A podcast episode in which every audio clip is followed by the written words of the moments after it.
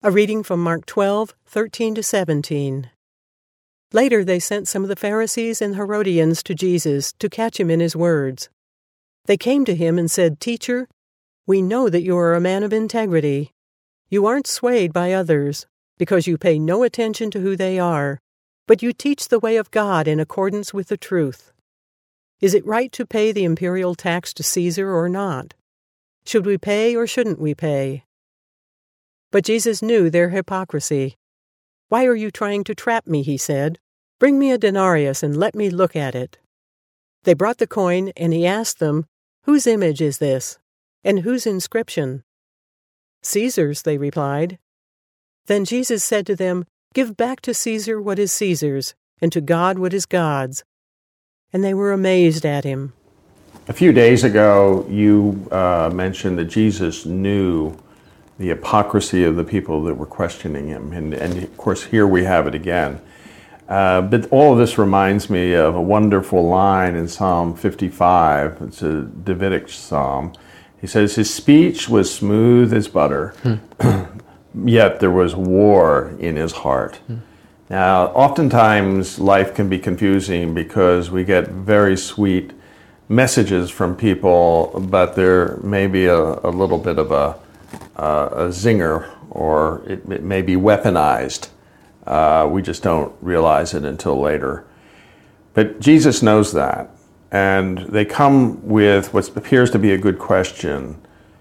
And it's funny, it mentions Herodians, and I wanted to ask you about them, but then he goes to probably where their own thinking is. He goes to Caesar, if I have what a Herodian is, right? Yeah. Well, the Herodians were those who had put themselves up next to Herod, were part of the puppetry that was the connection between the Roman government and the local people. And they had learned to appease on both sides so that they could keep their power and keep peace. And that's the goal, is to keep peace. And so you would think, so why are they asking Jesus this question? Is they want to trap him, because if he is really the revolutionary that they're seeing, he's the Messiah, he should say, "Don't pay anything to Caesar." That's what they're expecting of him. And Jesus is brilliant. He just never lets people get himself into a trap. And he puts it back upon them by taking this coin and just in a brilliant way diffuses the whole trouble. And makes me think of another proverb which says, a gentle response diffuses anger. In this moment, Jesus avoids trouble by not even calling them out on their reality.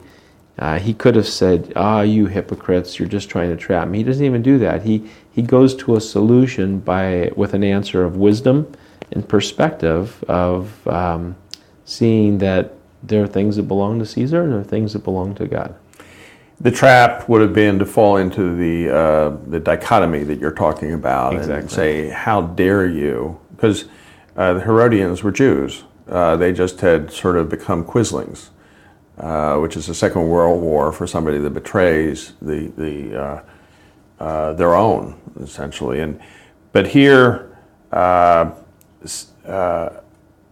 Caesar is dangerous for Jesus because they're very sensitive to the power that they are representing. And to say anything against Caesar is cause for death. Yeah.